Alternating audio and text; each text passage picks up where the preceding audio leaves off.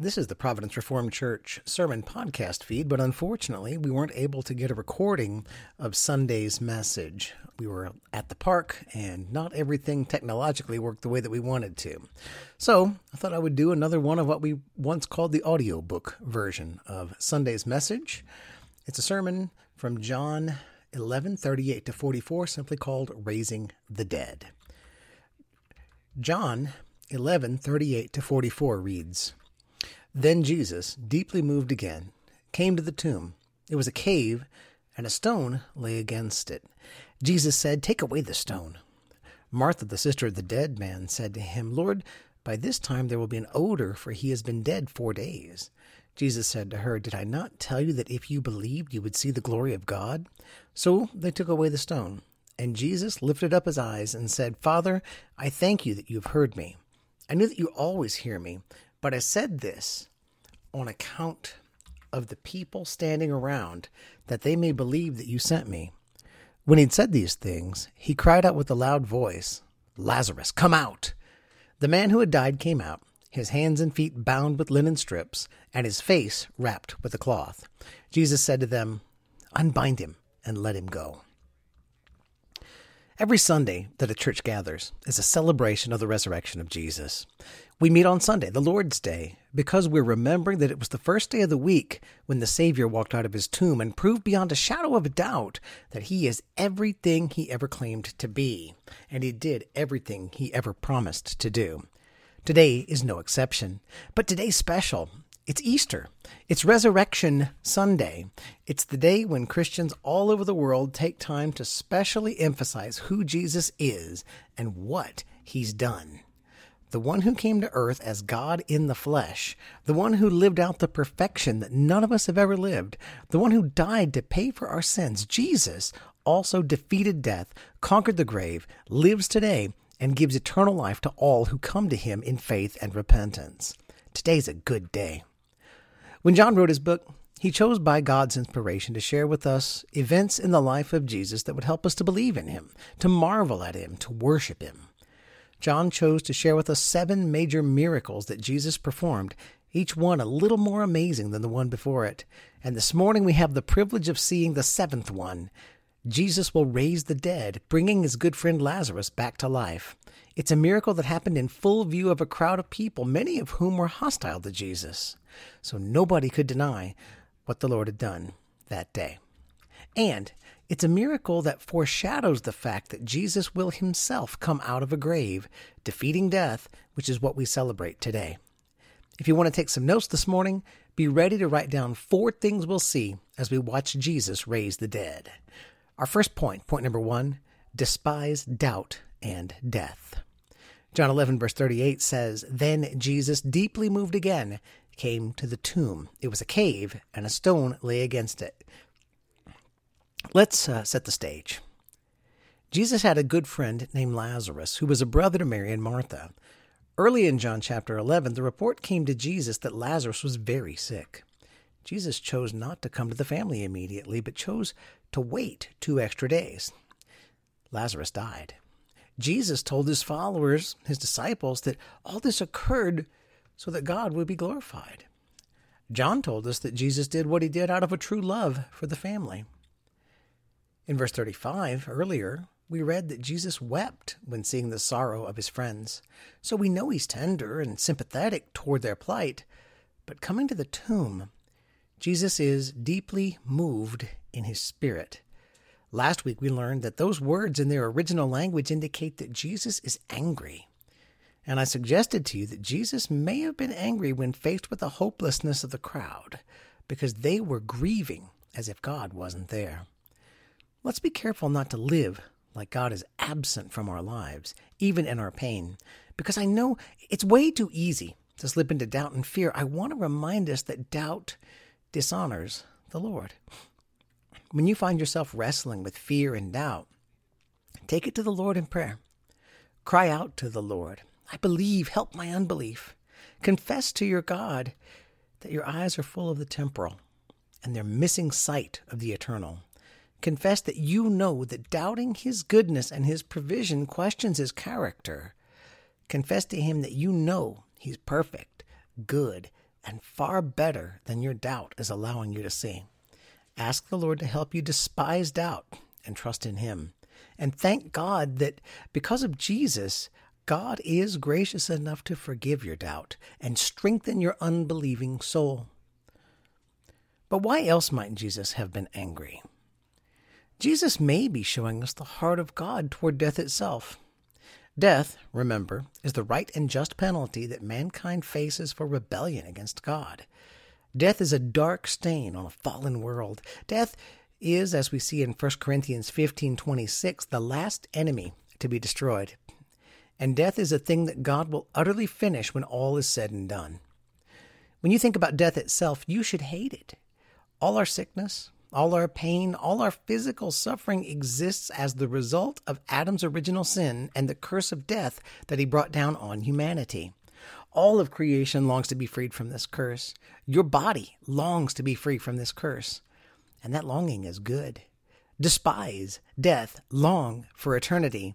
Look forward to the hope of life forever with Jesus in a new resurrection body that is no longer impacted by what Adam did so many years ago.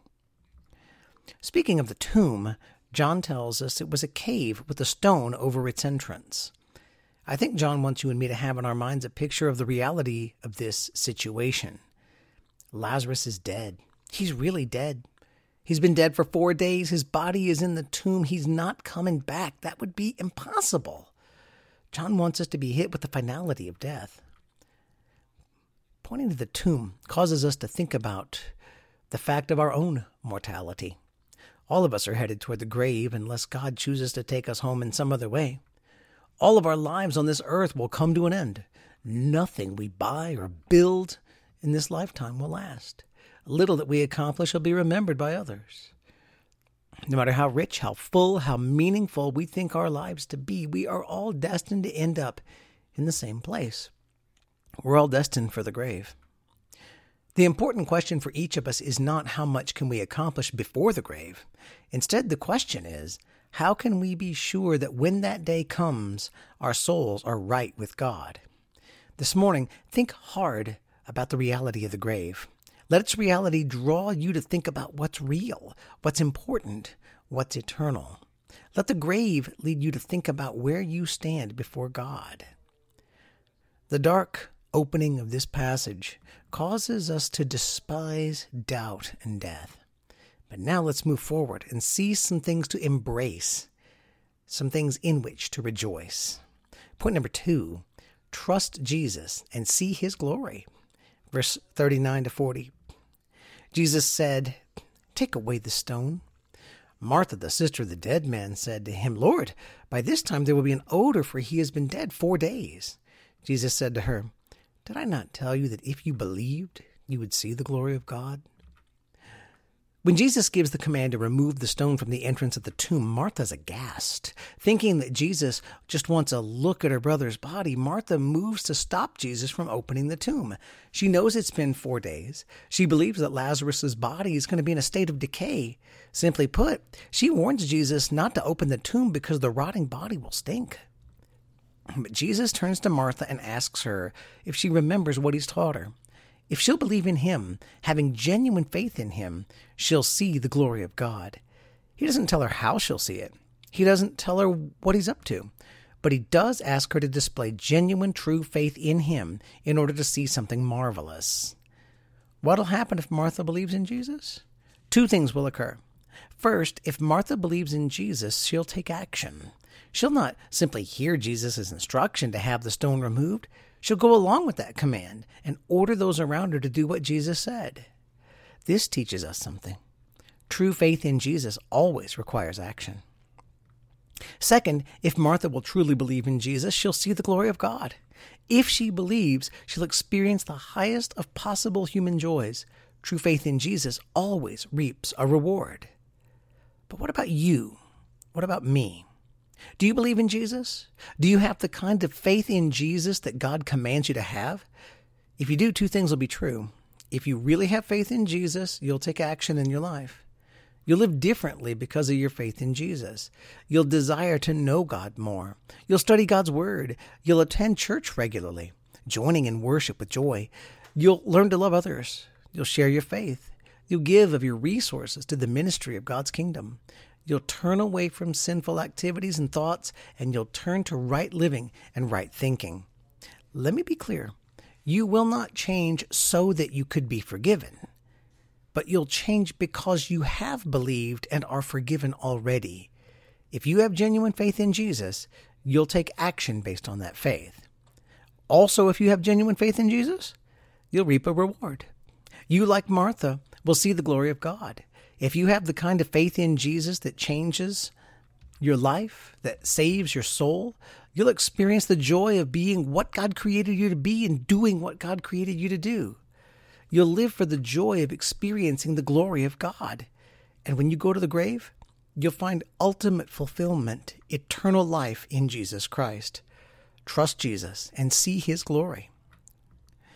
Point three believe in Jesus verses 41 and 42. So they took away the stone. And Jesus lifted up his eyes and said, Father, I thank you that you have heard me. I knew that you always hear me, but I said this on account of the people standing around, that they may believe that you sent me. Martha believes Jesus. How do we know? She allows the people to remove the stone. The mouth of the tomb is opened. From outside, mourners peer into the yawning darkness of the cave, knowing that inside is nothing that is alive. Before Jesus does anything else, he voices a prayer. Jesus turns his gaze heavenward and offers thanks to his Father for hearing him. Clearly, Jesus is praying a prayer of thanksgiving, as he knows that God the Father will do what Jesus asks him to do. Also, in his prayer, Jesus makes sure that those who hear him praying understand that he is in no way surprised that the Father should answer his prayer. He says thanks to the Father, not because he didn't expect the answer to his prayer, but precisely because he knows that the Father, his fellow in the Trinity, always answers his prayers. In his prayer, Jesus tells us why he wanted those around him to hear it. Jesus wants everyone who hears this prayer to know that what's about to happen happens by the finger of God. There should be no questions. There's, there's no trickery. What's about to occur serves as proof that Jesus is exactly who he claims to be. Jesus wants the crowd witnessing this miracle to believe that God the Father sent Jesus. He wants you and me reading this account nearly 2,000 years later to believe the same thing. This point is the very center of everything in the Bible. Every book of the Bible points us to the sending of Jesus. In the beginning, mankind fought against God and earned judgment. God promised to send one person into the world to set things right. All of the Bible is that promise is about that promise being fulfilled. Jesus in this prayer is telling us that he's praying out loud before the people see the miracle because he wants everybody watching to know that he, Jesus, is the fulfillment of God's promises. There's only one right response to this believe in Jesus. He's going to do the impossible right here. He's going to prove to us that he, unlike any other person before him, is the one sent by God the Father to save us from the consequences of our rebellion against God. Your only hope, my only hope, everybody's only hope is Jesus. Believe him. And point number four come to Jesus for life. Verses 43 and 44. When he had said these things, he cried out with a loud voice, Lazarus, come out! The man who had died came out, his hands and feet bound with linen strips, and his face wrapped with a cloth. Jesus said to them, Unbind him and let him go. Once Jesus finished praying, he cried out with a loud voice. No one could mistake this voice of command, and he said a very simple short sentence Lazarus, come out. Literally, Jesus said, Lazarus, here, outside life returned to the body of the days dead Lazarus. He got up and walked out of the tomb. Why did he do that? He had no choice. Lazarus was commanded by the voice of God to arise and come forth. And so he did. And as many have said before, it's a good thing that Jesus said Lazarus. Jesus' power is so great that had he simply said, Come out, all of the people in the tombs might have come out. Jesus raised the dead. He claimed to be the resurrection and the life, and to prove it, he spoke to a man dead for four days, and that man returned to life. Jesus didn't do this in a secret place, but in plain sight of a crowd of people, many of whom were, his enemies. The miracle was the greatest that the crowds had ever seen. Before he did this miracle, Jesus prayed that those who saw it performed would know that Jesus is from God. And here we sit 2,000 years removed from this time. We read about Jesus' claims, we read about Lazarus' death, we read about Jesus' prayer, and we read about Jesus with a shout of command bringing Lazarus back to life. What must we do? We must believe. There's no alternative. What must we believe? what must we believe? I'll say that better. We must believe that Jesus is truly God and that he really has the power to give life to whomever he wishes. We also must obey Jesus. He commands all men everywhere to repent and to believe in Jesus to receive God's forgiveness. If you're here this morning, if you're hearing my voice and you don't know that you know God, if you've not had your life changed by Jesus, know that He commands you to believe. So stop relying on what you think you understand. Stop trying to be a good person to earn your way to heaven. Stop trying to think you get to heaven by being just so good or better than you are, worse or better than some other person. Stop living for, for petty pleasures and simple treasures that will not last beyond the grave. Hear the voice of Jesus. He calls his children to believe in him, to turn from their sins, and to follow him. And you can do this today. This morning, I invite you come to Jesus for life. Our holy and loving God has made it plain that all who will turn from their sin and entrust themselves to Jesus will be saved. As Jesus called Lazarus to come out, I, under the authority of God's word, call us all to come to Jesus. Do you want life? Do you want to know the God who made you? Come to Jesus in faith. Everyone who calls on Jesus for salvation in genuine faith will be saved. This means that God will have given you life. It means that God will forgive you of your sins. It means that God will give you His Holy Spirit. It means that God will change you. It means that God will give you eternity with Him as a reward. What's it look like to come to Jesus? First, you hear the message of Jesus. You find that something happens in your heart. You, you believe you know that you need forgiveness. You know that Jesus is your only way to God, and you surrender. You bow in your heart to Jesus as Lord. You cry out to Him in prayer. You ask Him to forgive you, and you trust that all who come to Him in faith like this are truly forgiven because of what Jesus did. Lazarus shuffled out of the grave, all wrapped up in grave clothes. Jesus commanded that the people untie him and set him free. When you come to Jesus for salvation, Jesus will also work on your life, untying you from the things that have kept you from your Lord. As we said earlier, when you believe, you're changed. You who have believed in Jesus, today would be a good day to ask God what things are tying you up and keeping you from the joy you should have with your Lord. Ask God to help you not only to believe, but to also repent and live for His glory.